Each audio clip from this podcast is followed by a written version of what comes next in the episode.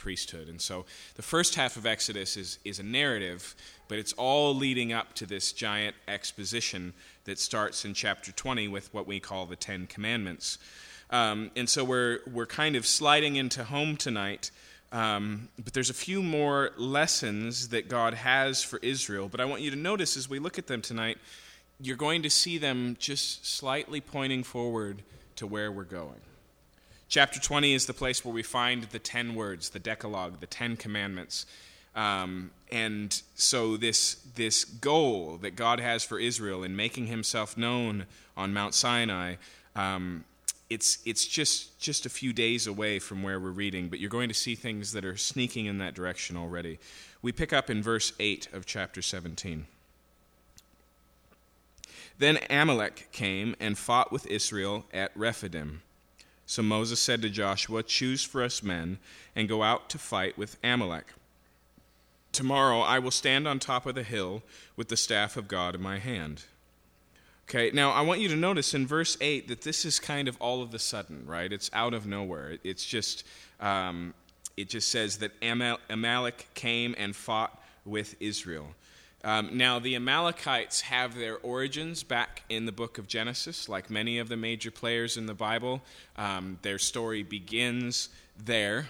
But what we need to know for tonight, what we need to understand, is that the Amalekites were a nomadic people okay? And so they're, they're out and they're traveling, um, they're moving through a large area. And the first question we should ask ourselves is why in the world do they attack Israel? Um, and most likely, most likely is because they're pretty sure that Israel is vulnerable. Like many nomadic people, they're opportunistic. And what they see when they see Israel is an opportunity. But I want you to notice that our narrator here lays out the story exactly what you would expect being attacked by a nomadic people, right? It's not like nation to nation where there's a declaration of war, it's just suddenly they come upon them. Now, there's still time to prepare. Moses gives Joshua a command to go and rustle up an army.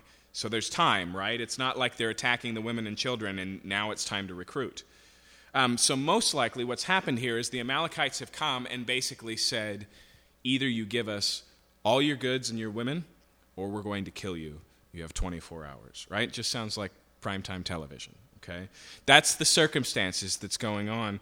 Um, and I want you to notice the response that Moses makes in verse 9. It says, So Moses said to Joshua, Choose for us men and go out and fight with Amalek. Okay, so the first thing is, Moses speaks to Joshua.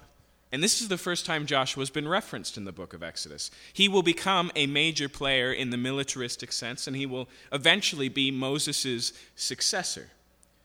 But we're not really introduced to Joshua here. He's just, we're already supposed to know who he is. The reason for that um, is worth pointing out just once again, and that's because when this book was written down, its original audience, its first readers, the ones that these stories were recorded for, know absolutely who Joshua is because he's their general. Okay?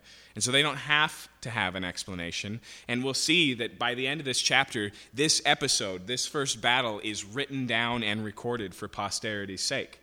Okay? And so we're going to see the beginnings of the formation of the book of Exodus. Um, right here in this passage. And so Joshua is just referred to here and he says, Rustle up an army, gather up the men. Okay, and the idea here is not pare down the men uh, to a small enough attack crowd, but just find some men who are willing to fight. That's the idea here. So um, remember here that Israel uh, is just a mixed multitude of uh, generational slaves. Okay, there's no militaristic training. And it's intriguing when you look at the history of Israel in terms of warfare, they never maintain a standing army. Their recruitment policies sound ridiculous. Here's the types of things that go on the who doesn't have to fight for Israel. Did you get married recently? Stay home. Did you buy a vineyard recently? Stay home. Are you afraid to fight? Stay home. Okay? There is no draft in Israel. The emphasis over and over again, as we'll see playing out tonight, is that God is going to fight for Israel, and the armies are only a piece of that puzzle. They're not even the most important piece.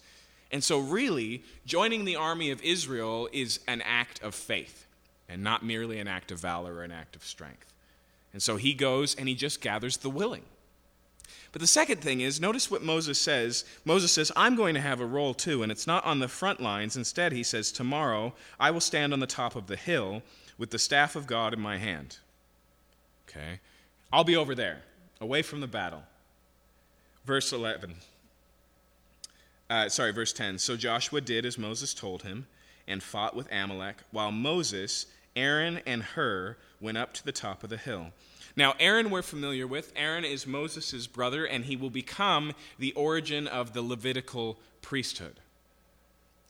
But also, we see this man, Hur, here. And Hur is going to be referenced in the inner circle of Israel's leadership on a couple of occasions. But he's also the fa- father of a man named Belz- uh, Balzalel, uh, who is this guy who God uh, divinely gifts for all the artistry involved in the tabernacle. Okay? And so just, just these two, are two men are mentioned, and they go up to the top of hill with Moses. And so get the picture here. We've got three, three stages of action, three rings in our three ring circus here, right? We've got the war, and so that's Joshua and the elected armies of Israel against the Amalekites. We've got the people of Israel, and they're out of harm's ways. And then we have Moses, his brother Aaron, and this man named Hur up on the mountain above the battlefield.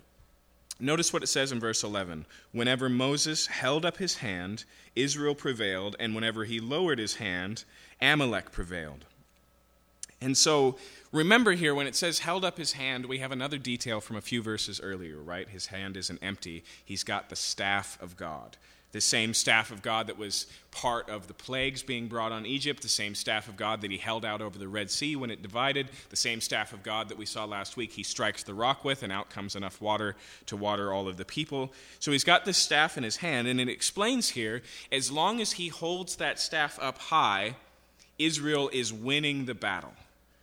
But as soon as he lowers the staff, they begin to lose. Okay?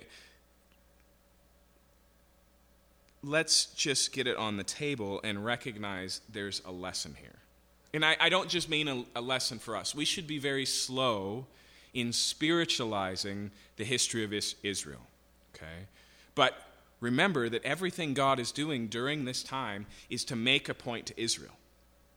And so he's commanded Moses to go about fighting this way. He could do it differently. Did he need an army on the ground when it came to the Red Sea with Pharaoh and the chariots? No. What was the instructions there? Stand still and see the salvation of God. Here they have a part to play, but where is the decisive factor in victory? It's not where the battle is raging. It's not in the strategic capabilities of Joshua or the valor and strength or weaponry of Israel.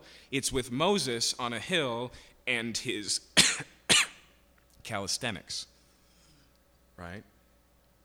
And I don't know about you, but whenever I picture uh, something like this, it makes me think of Bugs Bunny. And I can't picture the exact cartoon, but you can imagine what I'm talking about, where somebody has the ridiculous control with their hands and it's changing things. You know, I think in my head it involves an orchestra and sound. You know, and so the hands go up and it gets loud and he brings it down. But we have to go, why? What is going on here? Now there are those who would say, well, this looks a lot like prayer, doesn't it? I mean, Moses is raising his hand, so maybe what he's doing is interceding for the arms of Israel, or for the armies of Israel, and as his arms get tired in prayer, they start to lose. Now, I think that's a totally valid spiritual point, but it'd be a lot more valid if it was just open handed and arms raised. That's not this picture here. He's got the staff raised up in his hands, which is not a normal aspect of prayer, right? And so it's, it's not that we shouldn't recognize that, uh, that prayer is important, but we have to go, what is the message, not just for us tonight, but for Israel? We're going to see in just a minute that they're told to write this down, this story, intentionally. There's a lesson for them to learn here. God's going to say, do not forget the armies of Amalek. Um, so let's read a little bit further. So, verse 12 But Moses' hands grew weary So they took a stone and put it under him, and he sat on it, while Aaron and Hur held up his hands, one on one side and the other on the other side. And so after a while, his arms are just giving out. He's, his muscles are starting to shake, uh, and so he can't hold the staff up anymore. And so they bring him over a rock to sit on, and then they support him by holding up his arms, okay? So, once again, what is the important factor here? Is it, is it the positioning? No, it's clearly keeping the staff up in the air. That's the focus. That's the point. And it doesn't matter that Moses has help, right? He's not, he's not getting disqualified for cheating. Um, it's, he can do this with whole support. Um, but we have to recognize here that there's something about this that is both essential to the fight of the battle and then also clearly arbitrary. I mean, arbitrary in the sense that it has nothing to do with science or nature. Um, it's, it's not like uh, Israel was greatly encouraged by seeing the staff held high. You know, it's not like the general who's been shot three times, but he stays up on his horse so that the men keep fighting. It's something different. But it's also very much essential. It, it lays out like an experiment here, right? There's a theory behind it, and it goes whenever Moses' hands went down, the, the nature, the state of the fight twisted towards the victory of the enemies. At its bare minimum, it's clear the lesson that God is teaching here is that despite the fact that the army is on the ground and doing the fighting, the victory is not about them. Right? The, the staff, the rod of God, this thing that Moses has, is constantly and regularly a personification of God's power.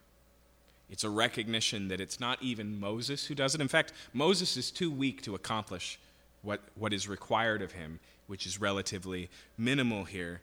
But the idea here is, um, is that God is the victor despite the fact that he invites the people into the fighting. Okay?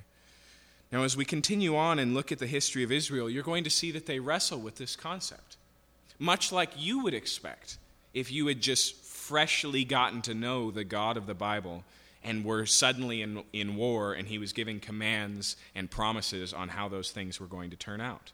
Okay, they have to learn that they can trust God with this, but part of what that always means is they have to learn that they can't trust themselves.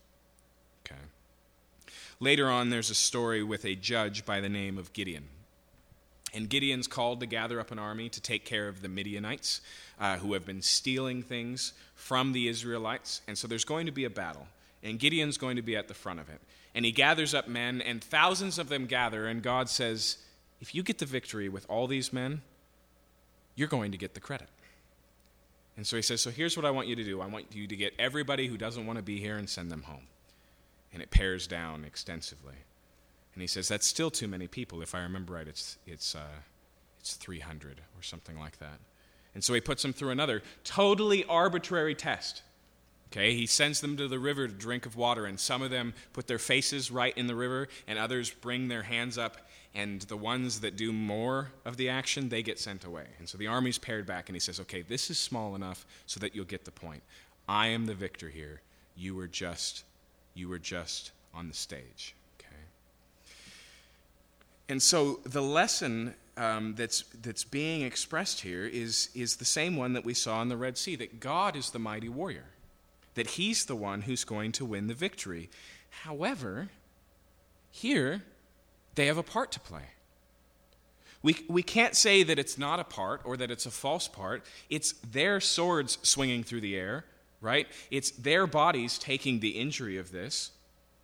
But at the same time, with just a glance, they can recognize the difference in the battle all comes down to the staff. You see, one of the things that I don't think we always get as human beings is why God does stuff with us, or through us, or by us. I mean, just, just look at what we're doing right here, right now. Why does He employ teachers? Why pastors at all? Don't we all have the Bible? Why does the Bible declare in the New Testament that God gifts Christians in unique ways to do unique things for Him? Is it because He can't do them? Is it because we can do them better? Why?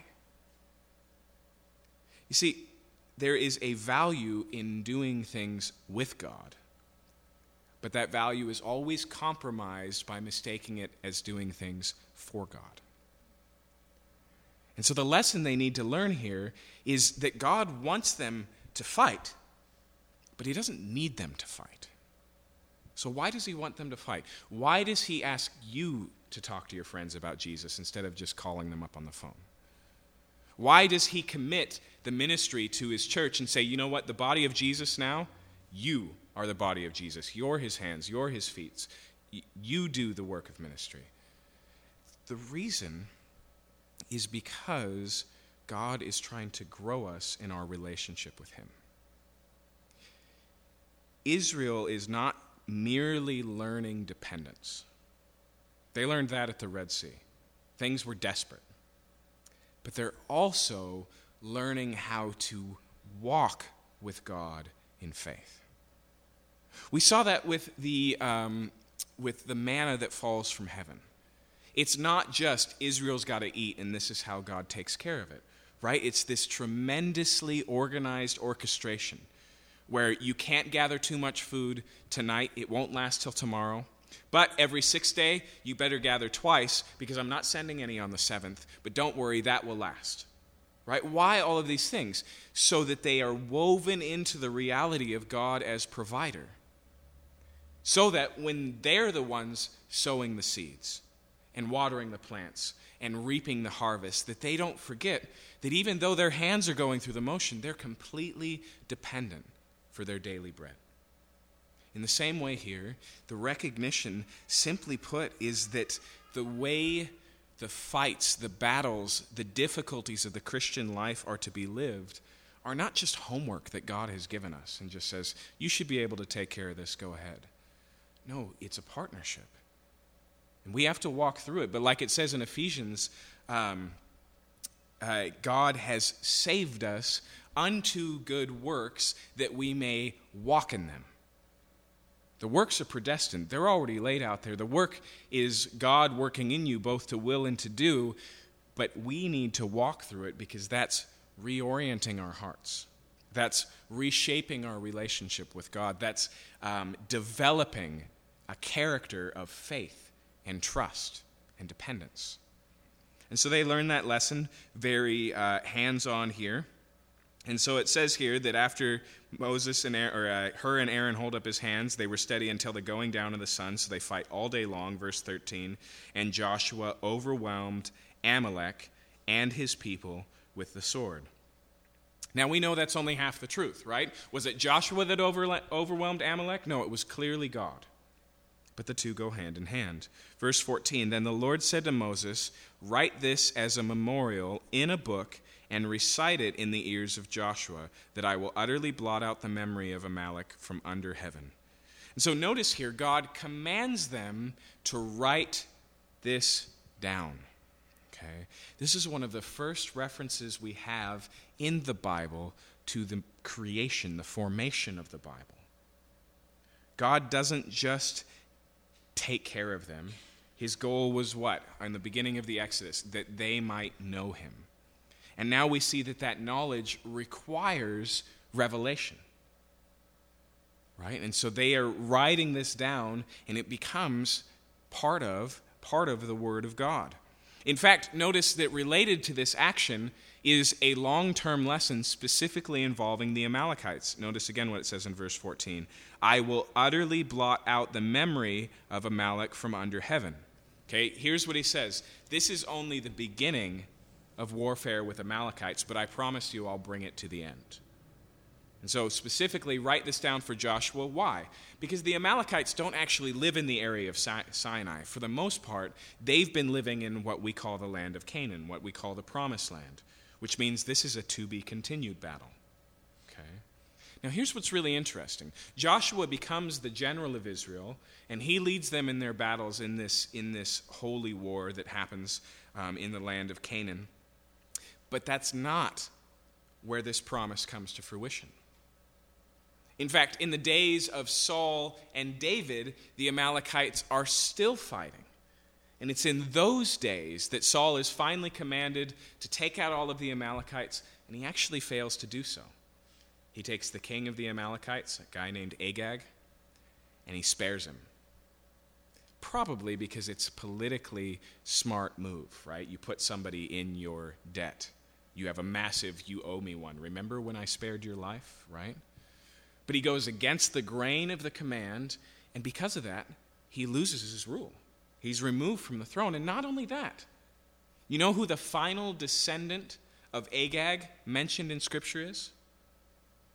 He's a character in the book of Esther, and his whole desire is to wipe out the Jews. Okay, Agag, uh, Agag's family escapes, and then we get to Haman the Agagite in the book of uh, Esther, who's trying to wipe them all out. And so it's not till much later till this promise comes to fruition, but it's written down here. Why? Why does God say what he's going to do before he does it? Is it just to prove that he knows what he's talking about? Like if you were to predict something to demonstrate that you know the future? There is an aspect of that.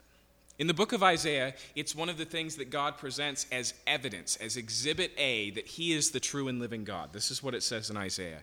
He says, What other God has declared the end from the beginning?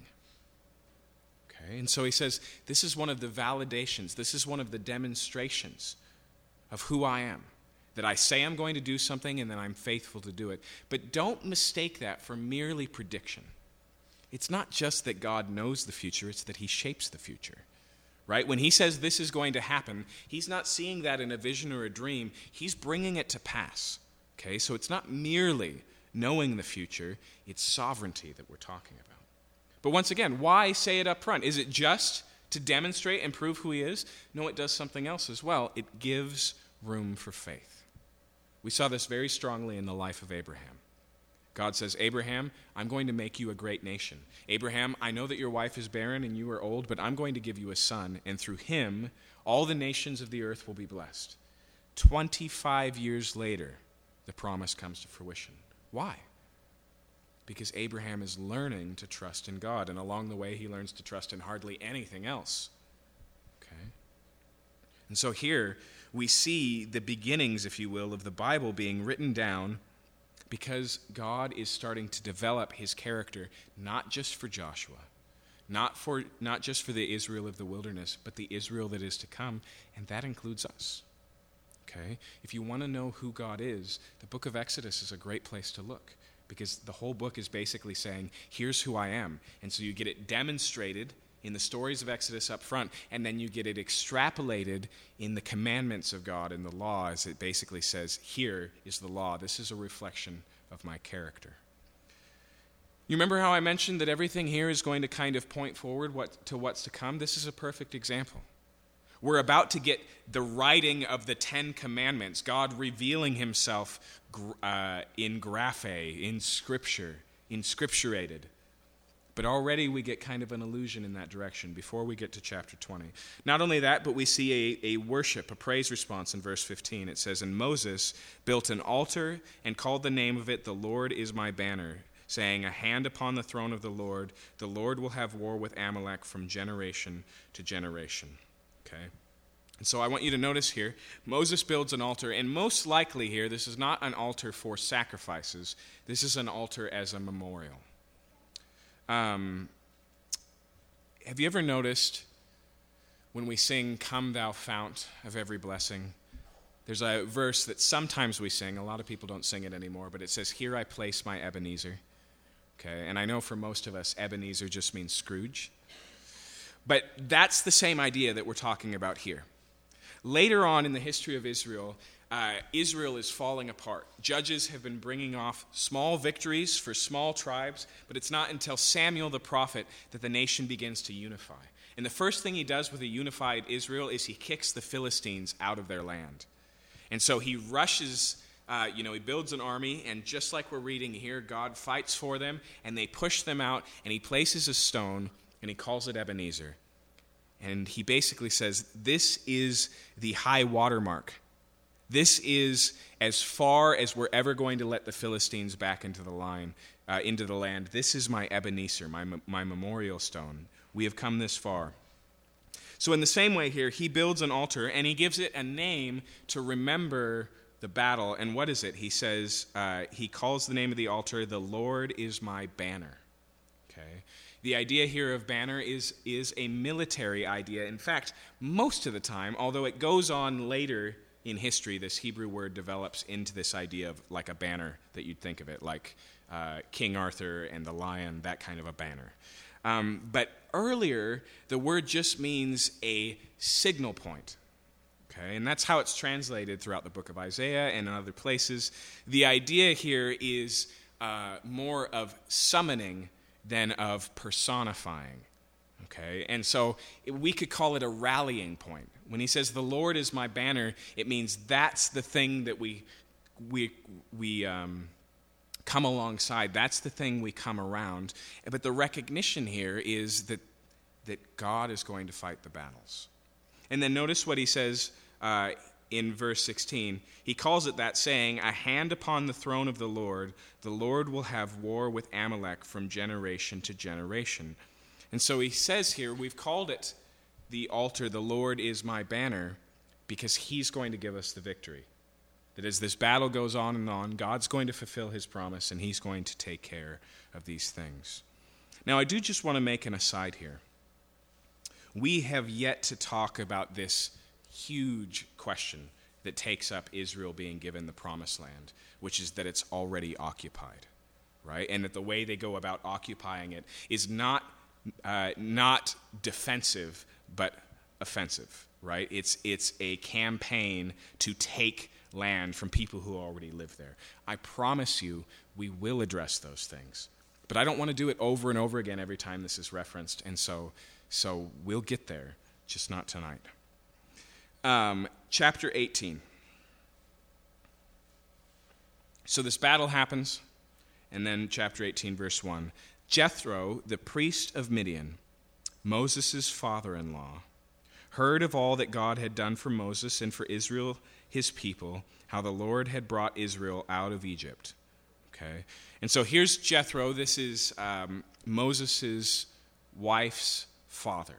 You remember back uh, in chapter 3 when Moses flees from Egypt. He comes into the land of Midian and he meets a woman who will become his wife. And, and uh, Jethro is his father in law. He gets married and he works for Jethro as a shepherd for years and years until the burning bush experience. Okay?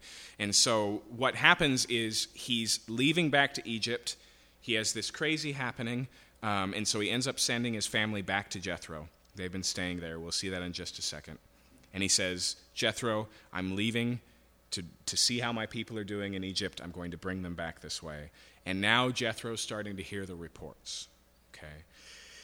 Imagine, imagine how quickly the stories would travel of the things that have happened in the book of Exodus. That the ruling power of the area, Egypt, has been overturned by a bunch of slaves and tremendously miraculous happening.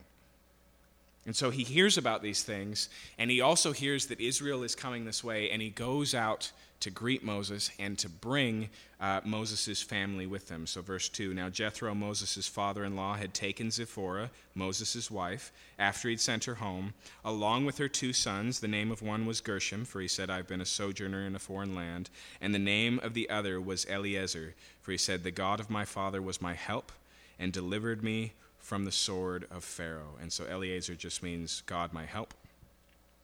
Jethro, Moses' father in law, came with his sons and his wife to Moses in the wilderness where he was encamped at the mountain of God.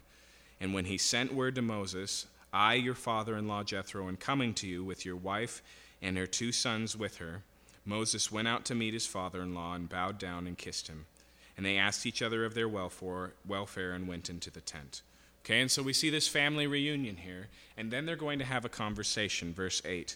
Then Moses told his father in law all that the Lord had done to Pharaoh and to the Egyptians for Israel's sake, all the hardship that come upon them in the way, and how the Lord had delivered them.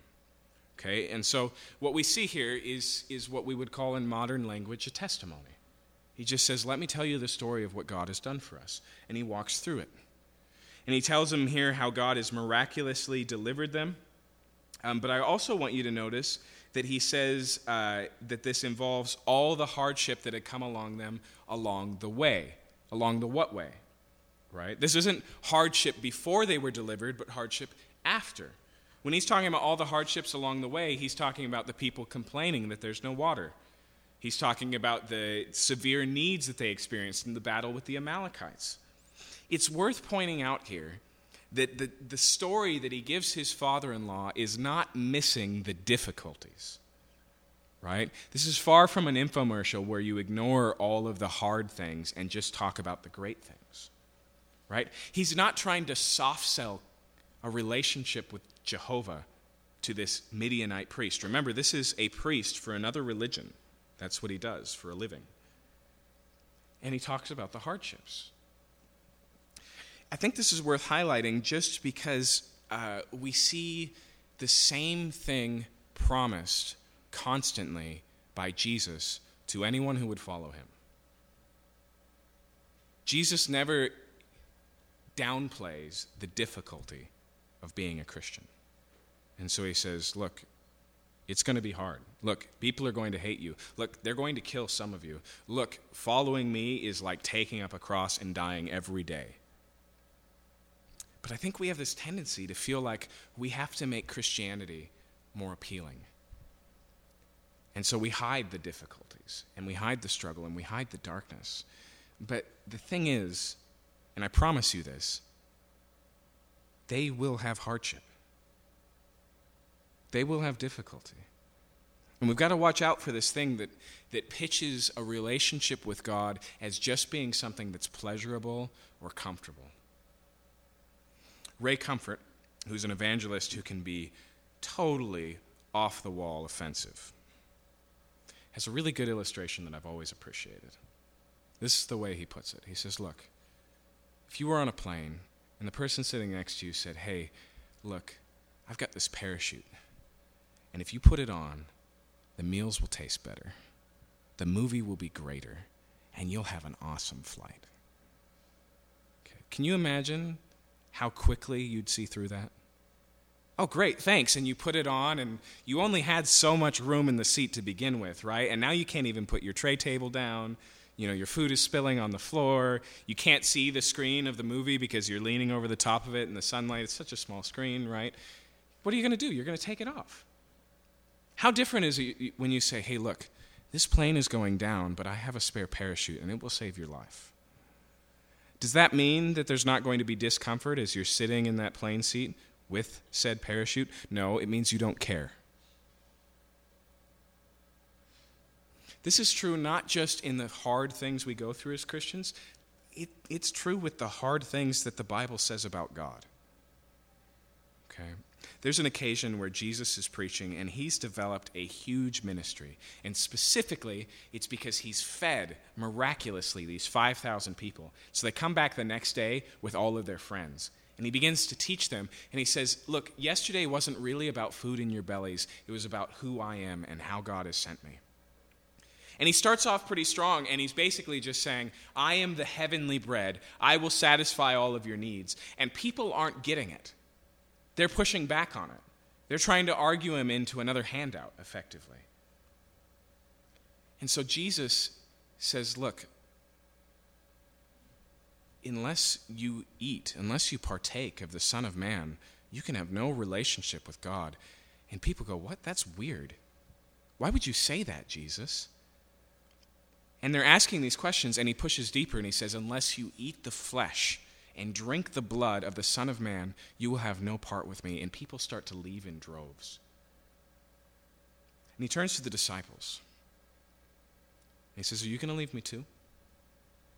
And Peter speaks up and he says this He says, Where else would we go? You alone have the words of eternal life. Do you think Peter understood what Jesus was just talking about? Do you think he wasn't trying to wrap his head around it? No, he'd learned that the difficulty was worthwhile. And it was totally uh, appropriate to recognize that maybe Peter's the one who's wrong in this relationship. You see,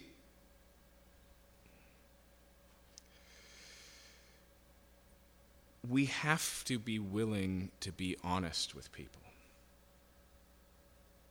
with our struggles, with the difficulties, with the hardships we face. We don't have to sugarcoat it because the reality is, even if the worst case scenario is going on in your life, it ends with a permanently restored, close relationship with the living God who loves you so much he died in your place. Peter says, Look, all of the, all the things I used to boast in, I see them as trash in comparison to knowing Christ. And then he goes on and he says, And now I just aspire to one thing that I might suffer like he did, so that where there's death in my life, there would also be resurrection. So, anyways, he's honest. He tells the story. He says there's been some hardships, there's been some difficulties. But nevertheless, they're alive. Nevertheless, God has shown up every day. Nevertheless, uh, God is good. And look how Jethro responds in verse 10. Remember again that Jethro isn't just a non Israelite, he's a Midianite priest who worships his own gods. And this is what he says Jethro said, Blessed be the Lord who has delivered you out of the hand of the Egyptians and out of the hand of Pharaoh, and has delivered the people from under the hand of the Egyptians. Now I know that the Lord is greater than all gods, because in this affair they dealt arrogantly with the people. See what he says here? He says, In what you've just told me, in what God has done for you, now I know who God is. Remember how much that was woven through the whole story of what God was doing with Israel? Pharaoh, I'm going to bring these plagues on you so that you would know. Israel, you're going to watch these plagues happen, and I'm going to delay it. I'm going to harden Pharaoh's heart so that you would know, so that all of your children would know, so that the whole world would know. And do you see here how Jethro stands in direct juxtaposition to the Amalekites? Do you think the Amalekites just go, Whoa, I wonder where this huge amount of people came from? No, they hear about what God has done in Israel, and like I said, they're opportunistic. They go, ah, here's something we can take advantage of. And like Pharaoh, God says to Israel, I'm going to make you fruitful and multiply. And Pharaoh says, No, I'm going to make you slaves and kill your children. The Amalekites stand in the way of the promises of God. But Jethro, he's just another dude. He's a Midianite, he's a priest. He sees this and he sees and knows and understands, and he responds. And so, not only does he say, Now that I know that the Lord is greater than all other gods, but look at verse 12. And Jethro, Moses' father in law, brought a burnt offering and sacrifices to God. He becomes a worshiper of Jehovah. And Aaron came with all the elders of Israel to eat bread with Moses' father in law before God. I want you to notice that there's an individual aspect to this worship, right? He offers sacrifices, and then he has a fellowship. All of the elders of Israel come and they eat with him. Why? Because he's now one of us, right? And so that's what's going on here. And so we're seeing just a glimpse of what God said the Exodus was about. In fact, we're seeing just a glimpse of what God had promised to Abraham, his whole plan for Israel was all about. God comes to Abraham, and yes, he says, I'm going to give you a land. Yes, I'm going to give you a son. I'm going to give you many descendants. But he also says, and through you, all the nations, all of the non Israelites, will be blessed. Okay? God's intention in the story of Israel in the Old Testament is universal in scope, it's international. And he focuses in on Israel for the sake of the nations. And all the time throughout the Old Testament, we have these random non Israelites showing up and establishing a relationship with the living God. We'll see this over and over again. But here's Jethro. And so now he comes. Uh, not only does Moses receive his family, but Jethro steps into the family of God. Um, look, look at verse 13. The next day, Moses sat to judge the people, and the people stood around Moses from morning till evening. Now, just a side note the word for judge here, don't think gavel and wig. Okay? The idea of judge here does mean discerning and determining between, but it's, it's a little bit different than that, okay? This would not just be when there was disagreements or court cases, Judge Judy, not, not just that stuff, but also people who are trying to figure out what it looks like to do right and are stumped, okay? And so this is not just decision making and arbitrating, but also counseling. And what it says here is that every day he would make himself publicly available to all the people and he would be booked up from morning till evening. Okay? Verse 14. When Moses' father in law saw all that he was doing for the people, he said, What is this you're doing for the people? Why do you sit alone and all the people stand around you from morning till evening? And Moses said to his father in law, Because the people come to me to inquire of God. When they have a dispute, they come to me, and I decide between one person and another. And I make them know the statutes of God and his laws. Okay, and so what he says here is they want to do right, and they want to, uh, you know, live as a community. And I'm the access point, I'm the mediator. In fact, we've seen over and over again God pointing to that reality. Okay?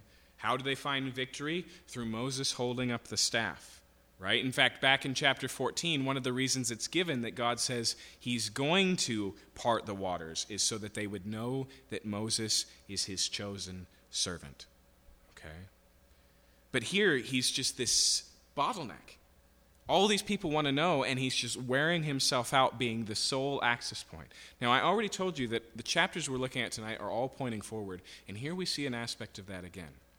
Right? They don't just need a leader to tell them what, do, what to do, they need a revelation, a law, and that's coming, right? And so part of the reason this exists is to, to make us feel the need of what's going on. The Bible does this all the time. Back in the book of Genesis with Adam, God looks at Adam and goes, eh, It's not good for man to be alone. And he parades the animals before him. And as Adam is naming all of the animals, he recognizes that among all the animals, there's no helper, helper suitable to him. Right? He's showing him the need. Israel, God makes their, uh, the tyranny of Pharaoh and their slavery worse before he takes them out. Right? So that they're longing to be taken out of it.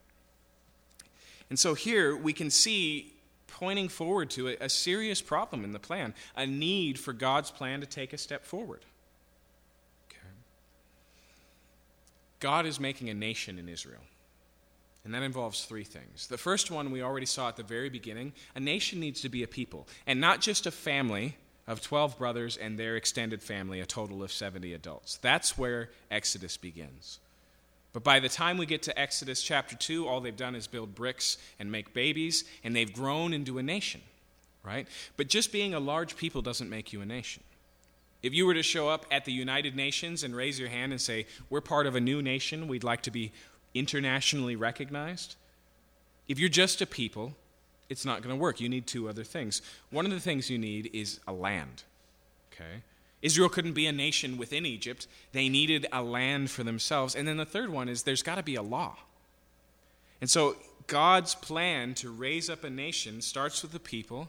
And now here at Mount Sinai, they're going to get the law, and then it'll be the land. And this is phase one of God's plan of redemption that we'll be walking through for the next few years. Um, but notice here, notice here, Jethro sees this is going on, and he says, this is dumb. And recognize also that as a Midianite priest, he probably knows a little bit about what this is like. Right? In Midian, the, the priest would have served a similar role of representing God to the people, of mitigating difficulties, right? And so he looks at this and he basically goes, You've got an administrative problem. And so he makes, uh, he makes a suggestion.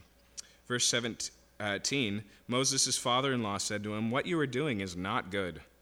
You and the people with you will certainly wear yourselves out, for this thing is too heavy for you. You're not able to do it alone. Now obey my voice, I'll give you advice, and God be with you. You shall represent the people before God and bring their cases to God, and you shall warn them about the statutes and the law, and make them know the way in which they must walk and what they must do. And so the first piece of advice here, he says, he says, You need to be the mediator. You need to be the voice. You need to be the leader, is effectively what he's saying here. And what he's implying by saying this all front, up front is dealing with every single issue all day long. You can't actually do that. Right? He can't lead the people and mitigate every issue. He can't be a soldier in the ground war and a general at the top. And then he continues. And he says in verse 21 Moreover, Look for able men from all the people, men who fear God, who are trustworthy and hate a bribe. Okay, and so it says a couple of things about these men. First, they're to be men from all the people. In other words, this isn't a place to pick a single class. This isn't a place to narrow it down to, you know, a single tribe. It needs to be representative of the people you're trying to rule. We see the same wisdom in the New Testament when the early church in the book of Acts is having a problem. Here's the problem they have a register of widows, people who the church is taking care of their needs because there's no one else to take care of it. But some of the widows are Hellenistic Jews, meaning that they've adapted to the broader Greek culture. They probably day to day speak in Greek, they dress like a Greek.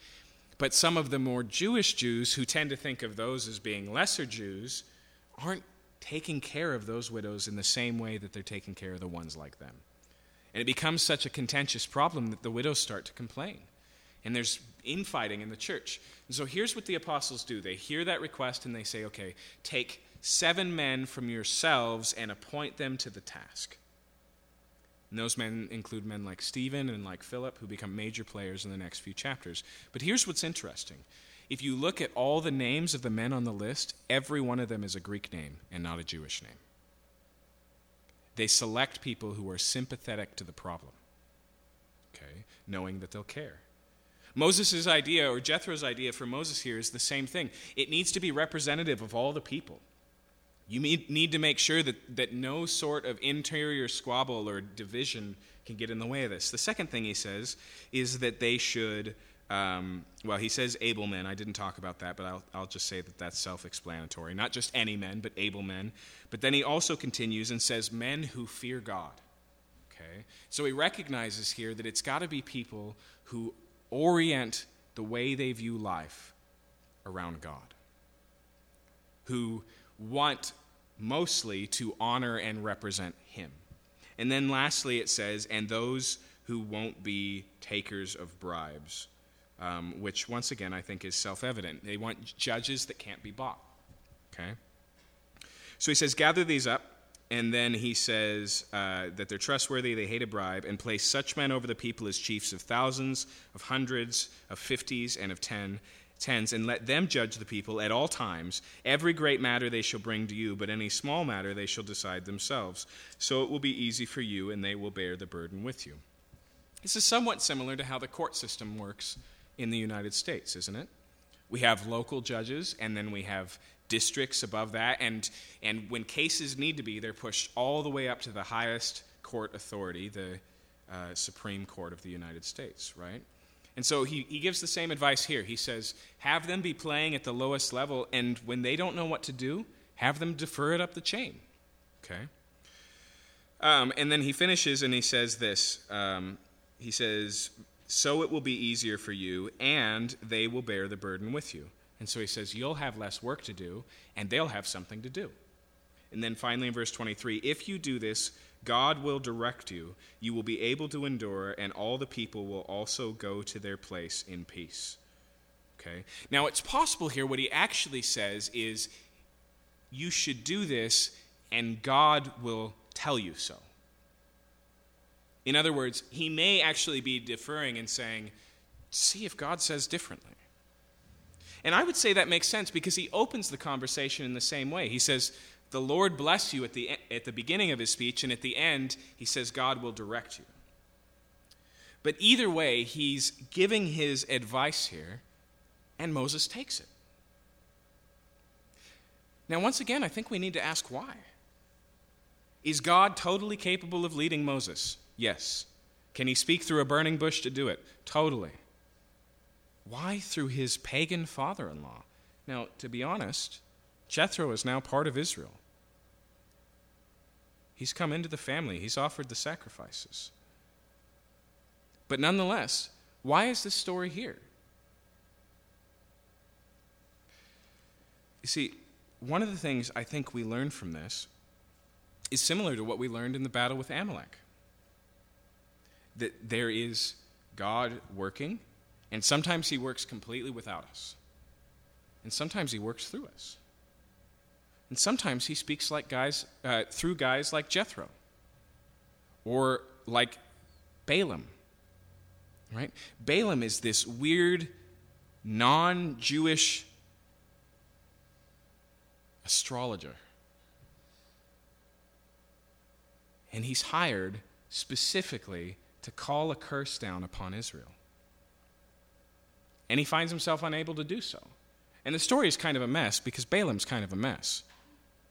But contained in those blessings over Israel are some of the messianic prophecies of what God's going to do. And they're recorded as the words of Scripture. And I know we read this story, and sometimes we laugh at the fact that God speaks through a donkey in the story, but it's really much more striking that he speaks through Balaam. And it won't be the last time in Scripture. See,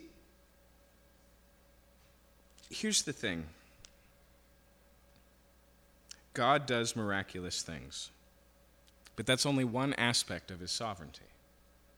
Okay, and we saw this in the plagues. Some of the plagues you cannot explain, they just happen. Others have natural elements. Okay, and so an east wind blows the locusts in. They don't just appear, right? The wind brings them in, in the same way that the wind would bring locusts today.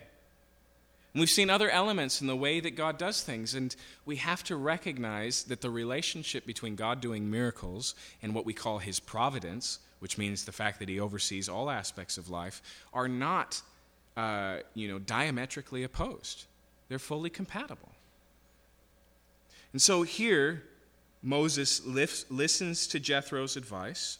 Verse 24 Moses listened to the voice of his father in law and did all that he said. Moses chose able men out of Israel and made them heads of the people, chiefs of thousands, of hundreds, of fifties, and tens. And they judged the people at all times. In the hard cases they brought to Moses, but any small matter they decided themselves. Then Moses let his father in law depart, and he went away to his own country. Now, even that seems a little providential. Jethro could have left yesterday.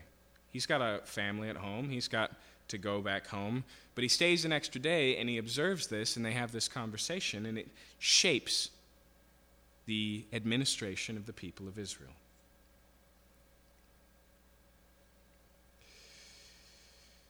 It's striking that part of the preparation that God uses for Moses is a pagan preparation. He gets the best schooling Egypt has to offer as he grows up in the house of Pharaoh. And he's not the only one in the Bible to do so. Take Daniel. Daniel is one of the young men captives that the, uh, uh, that the Babylonians take and decide to raise up as court officials. They take his traditional Jewish name that is a reference to God and they replace it, naming him after one of the pagan gods. They take his, uh, they take him and they put him in school with all of the astronomers, astrologers, magicians of his day, and he gets a pagan Babylonian education. The only thing he draws a line in the sand, by the way, is what he eats. And he says, no, dietarily, this is where it stops. But he takes that education. God is fully capable of using things in the world, outside the church, beyond the Bible, to shape us for what he has planned for us. Now, when those things are in direct opposition, you can't go, well, astrology is what I learned in school, so it's fine, right? There's clearly more nuance to this than that. A friend of mine uh, went to a seminary who, who made this point specifically from the book of Exodus. He said that we as Christians should be fully okay with plundering the Egyptians. Right? When Israel leaves, they leave with the wealth of this pagan nation. And as I pointed out to you before, they use that wealth to create a golden idol, yes, but they also use it to build the tabernacle.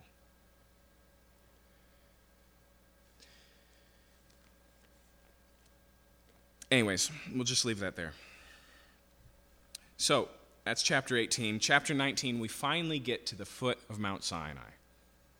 Turn the page, we're in chapter 20, we get the Ten Commandments, and the rest of the book focuses on God's revelation through the law, through his direction. But I want you to notice that chapter 19 here is uh, incredibly important, that you can't get to 20 and skip 19. I'll show you what I mean. Verse 1. On the third new moon, after the people of Israel had gone out of the land of Egypt, on that day they came into the wilderness of Sinai. And so he gives us a timestamp here. He says on the third new moon, that means three months after Passover. Remember, Passover follows the cycle of the moon. And so they've been traveling now for three months. They finally get to their destination. Verse 2 They set out from Rephidim and came into the wilderness of Sinai, and they encamped in the wilderness. There Israel encamped before the mountain, while Moses went up to God. Okay, and so they strike camp they move, they settle at the base of Mount Sinai, and Moses starts heading up the mountain. Now, you may remember back when Moses saw the burning bush, it was here. And even then, God gives Moses a sign. He says, This will be a sign to you. You will bring all of your people back to this mountain, and they will worship here. Okay? And so, this event here is a fulfillment of promises. But as he's heading up the mountain, it says that the Lord begins to speak to him. The Lord called to him out of the mountain, saying, Thus you shall say to the house of Jacob, and tell the people of Israel, You yourselves have seen what I did to the Egyptians, and how I bore you on eagle's wings and brought you to myself. Okay, so the first thing he says is, I want you to go back down and I want you to tell Israel, You have seen what I have done. He says, I've brought you this way, and look at the image he uses on the back of the wings of an eagle. In other words, I've just carried you right? You've just flown through all of this because I've taken care of you. Uh, verse 5 Now, therefore, if you will indeed obey my voice and keep my covenant, you shall be my treasured possession among all the people, for all the earth is mine. We need to notice the order here. The order is first, I have delivered you, and then second, I'm going to give you my law. Okay? A lot of times as Christians, we have this misunderstanding about the Old Testament that says in the Old Testament, Israel was saved through the law. And so God gave the law, and if they kept it, then they would be saved. But what God's done in Jesus is He's laid the law aside, and He just came and saved us. But where's it anchored here? Where does it begin? Does God come to Israel and go, I've got this law, and if you're willing to keep it, I will deliver you? No, He just sovereignly delivers them. to some degree, kicking and screaming, he drags them out of Egypt, right? And then we get the giving of the law. Paul makes a similar point in the book of Romans. He says, Don't misunderstand what the law is. Don't forget that before circumcision, Abraham believed the Lord and it was accounted to him for righteousness. Before chapter 17, there's chapter 15. And he says, And the giving of the law is 400 years later. The promise came first. So, why the giving of the law? Well, it's for a couple of reasons. One is because God saves us and then we walk with Him. And so, this is an exposition of who God is and what that life looks like. And we'll see in just a second. It's a difficult thing for a sinful people to live with a holy God. Paul gives us another reason in the book of Galatians. He says that the law operated as a, uh, a schoolmaster, as a tutor until the fullness of the promise was given. In other words, it was preparatory in nature. The law, like James says, is a mirror that shows us our sin. It doesn't give us a way to save ourselves, it shows us we need a Savior. But once again, the order here is first, I save you, then you live for me, just like it is for us today. And so he says, uh, You know, I want to give you the covenant. And then notice what he says about their identity. He says, You shall be my treasured possession among all my peoples, for all the earth is mine. You shall be to me a kingdom of priests and a holy of nation. Sorry, a holy nation. So he says, I'm going to give you a new identity, and it's three things. The first is a treasured possession. And before we can answer what that is, we have to see the context there. He says, Treasured possession among all peoples, for all the earth is mine. Okay? And so he says, Look, everything belongs to me, but you're going to be my treasured possession. Right? And so notice two things. One is there's a reference to everybody else, and then a uniqueness about Israel. We'll see that in all three of the statements that are made here. The second one I want you to recognize is that, um, that the idea here of treasured possession clearly has to do with value. Right?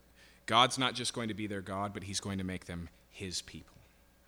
Right? Later, it calls, uh, God refers to Israel as the apple of His eye. I know you've heard the saying, I know you have no idea what it means. We don't know either, okay? But we get the sentiment, right? It's at the very heart of what we care about. Maybe the apple of the eye is just the pupil of the eye, which is something you protect. We don't know. But a treasured possession, and then notice the second one it says, And you shall be a kingdom of priests.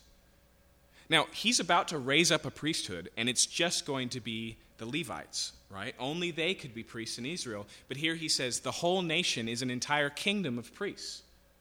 That also tells us about the role that Israel is to play. What is the role of a priest for Israel? To represent God to the people and the people to God, right? They're mediatorial in nature. And so they give God's benediction and blessing over the people. They present the sacrifices on behalf of the people. He says here that Israel's entire purpose is to be a kingdom of priests. Priests for who? For the nations.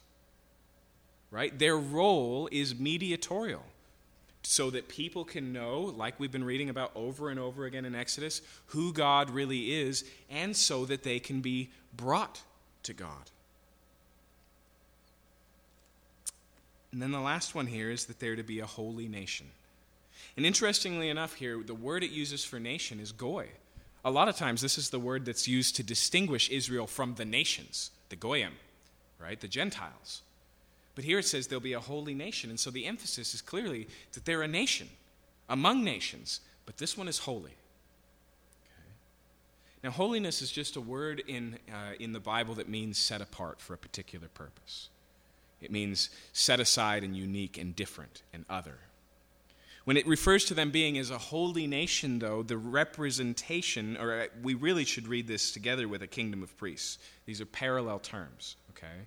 And so the idea is probably best represented in what God's going to say to them in the book of Leviticus Be holy as I am holy. Why? Because you're to be a holy nation. You're to walk out and live my character in a demonstrative way so that the world can see it. Okay? Now, here's what's interesting about these three labels. In Peter's epistle to the New Testament, talking to Christians, he says, That's who we are. We, today, are God's treasured possessions. We today are a kingdom of priests. We today are a holy nation. And so our purpose coincides with the purpose of Israel to live as God's chosen people, to act as priests, as a kingdom of priests.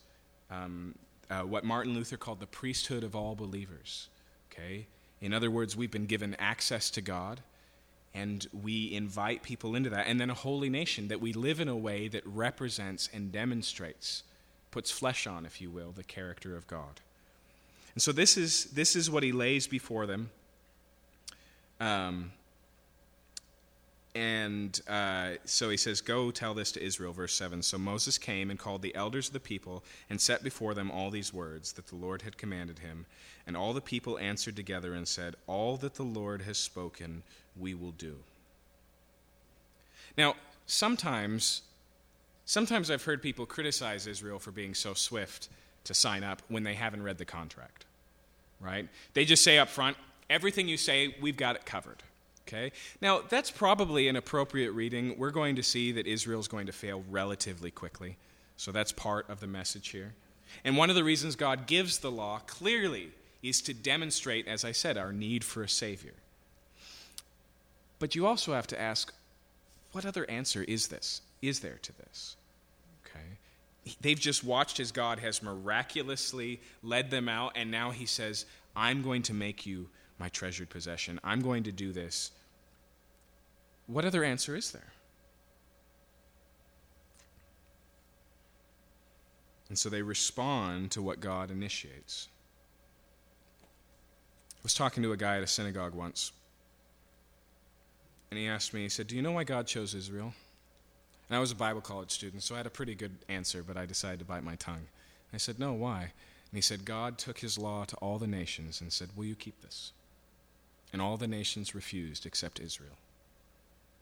I said, That's really interesting to me because in Deuteronomy 7 it says that the reason God chose you is because he loved you. And not for any reason on your, on your, on your side, on your particular. And we see the same thing laying out here. God delivered them and then offered them the covenant, right? Not the other way around.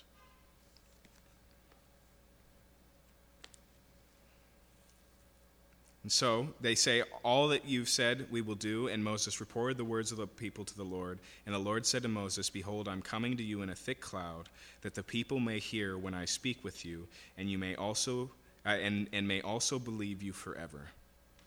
Now, that word for forever is not like our word for forever, but it still means a really, really long time. And so, being chosen here, it doesn't say as long as you live right? So that the people will believe you as long as you live. What's about to happen has to do with God's people in perpetuity. I'm about to do this so that people will believe you forever. And once again, there's this hint that's pointing to the fact that we are called to believe Moses. Moses, who you've never read or never met. But once again, we're getting this hint to the reality, the formation of the Bible. In fact, Jesus tells a parable about a rich man and a poor man. And the poor man is neglected and dying on the steps of the mansion of a rich man. And so they both die, and one, the poor man, is being comforted in Abraham's bosom, and the rich man is, is being tormented. And he speaks to an angel, and he just says, he just says, I see Lazarus right there. Can he just get just one drop of water quench my tongue? And the angel says, No, the division between these two places is incrossable. Nobody's going to pass it. And he goes, Well, will you at least send somebody back to tell my family so that they don't join me here? And the angel says, If they don't believe Moses and the prophets, then they won't believe anyone, even if they raise from the dead. Jesus says, Believe Moses. That's his application of the story. It's right there, it's listening.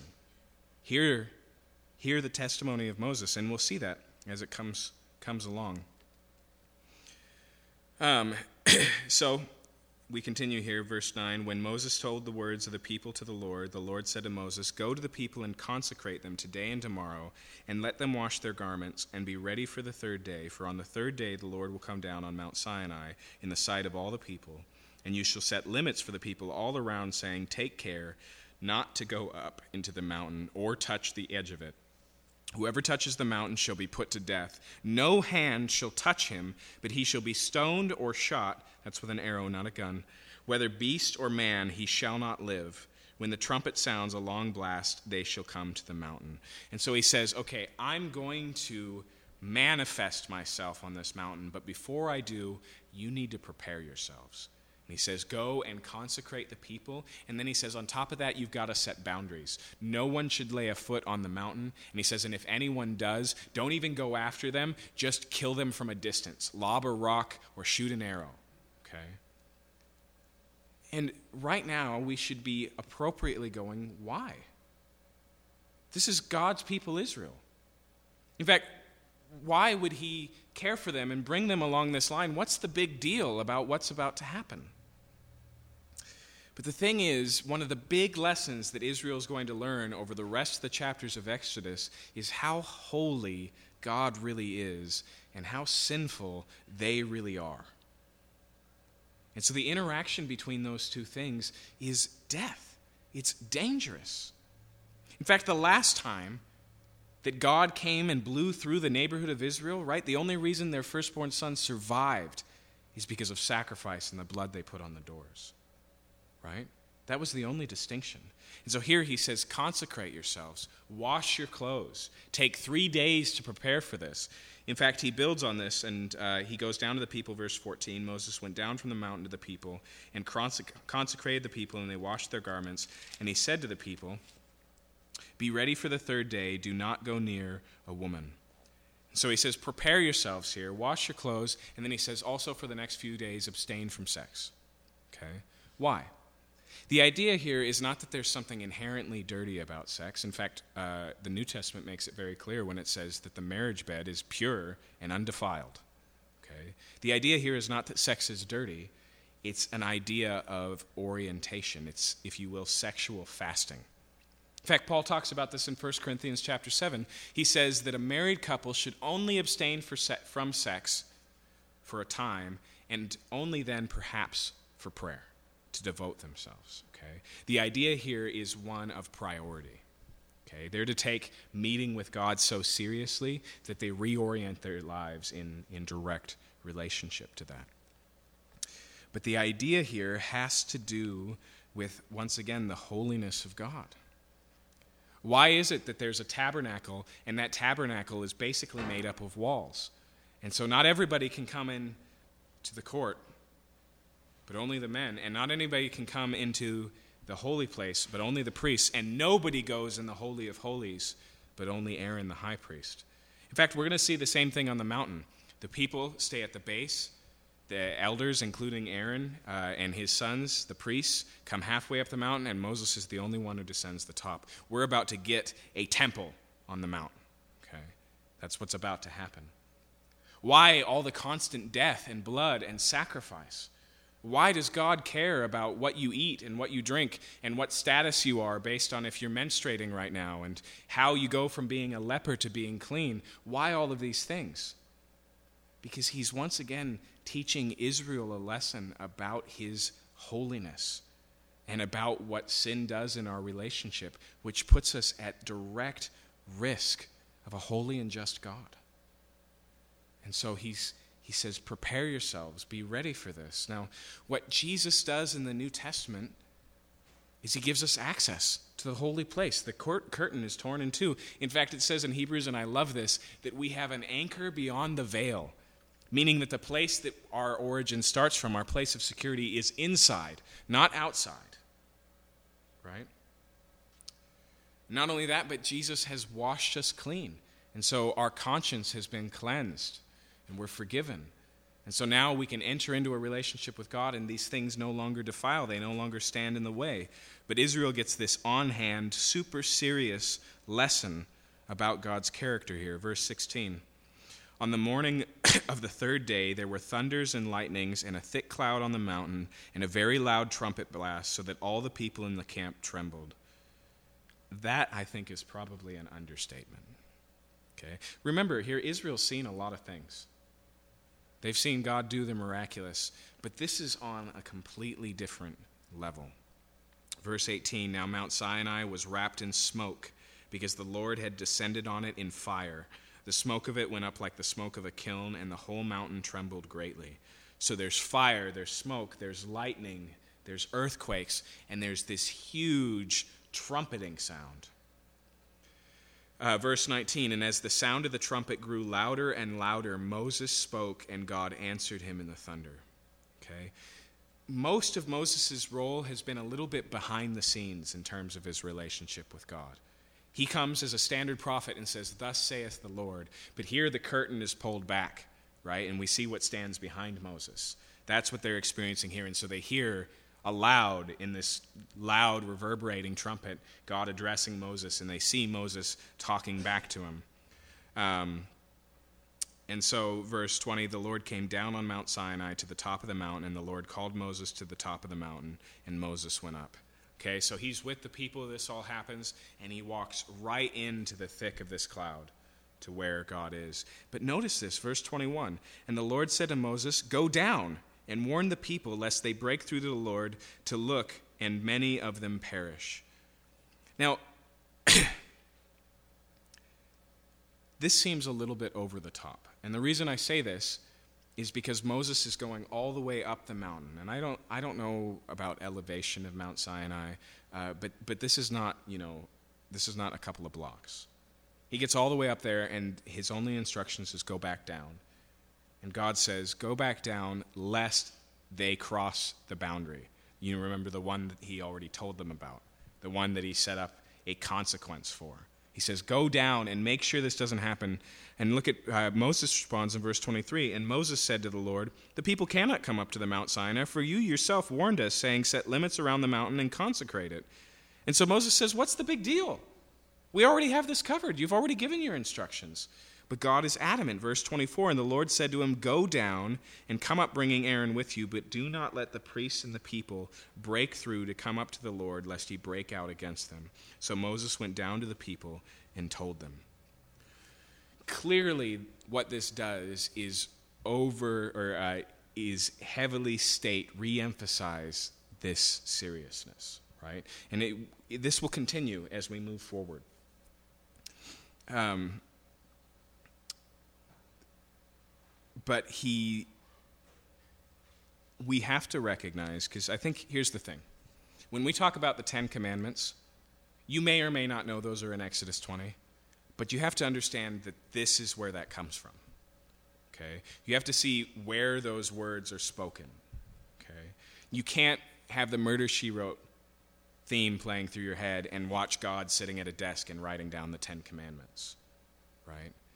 This is in the context of this thing that theologians call a theophany, right? An appearance of God. And it's terrifying, it says. And it's powerful, and it's loud, and it's dangerous. Later, the Bible says that it's a fearful thing to fall into the hands of a living God. And I think, I think we're at a time in history where we don't actually believe that. When we really think the distance between God and us, that the problem of sin, um, that the, the reality of guilt and uncleanness is just not that big of a deal. We see Jesus as just somebody who it's like we scored a 99% and he just he just gives us the extra credit and gets us in 100%. Or like we've run 3 laps of the race and we're just about to get to the finish line, we don't make it and Jesus picks us up and carries us away across. That's not how the Bible presents the human condition or the problem that's solved in Jesus Christ. When it searches for a metaphor, the metaphors are never ones of gray and gradation, they're always ones of black and white, from death to life, from darkness to light, right? Of an unholy people.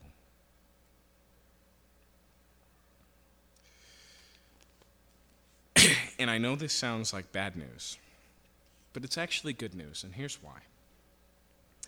It's good news because there really is a perfect God. It's good news because that perfect God is perfectly good, perfectly just, and diametrically opposed to evil. And I know that some of that evil you find in your own heart, but just recognize how much of it outside of you ransacks life. You don't just live a life of death, you live in a dead world, one of constant, frustrating corruption. And not only that, but the good things that sin keeps us from is this God, the benevolent God who takes that self same sinful people, kicking and screaming, and says, I'm going to save you. I've got a destiny for you. It's the same God who says, Look, I know the distance is unbridgeable, that there's no way you can repair the damage, so I'm going to take that damage on my own shoulders. It's that God who's so holy. You see, God's not just holy, He's holy in His love, completely devoted, without distraction. He's not just holy, He's holy in His justice, meaning that the scales of the universe and history itself will be righted.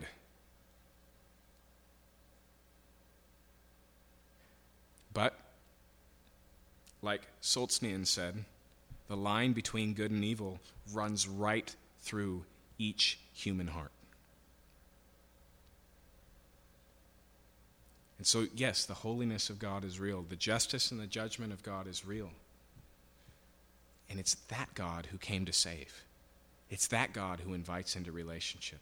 It's that God who solves the problem that we create. Um, and like I said, that's um, that's the foundation. How can we trust the promises of God? Because He's holy. Let's pray.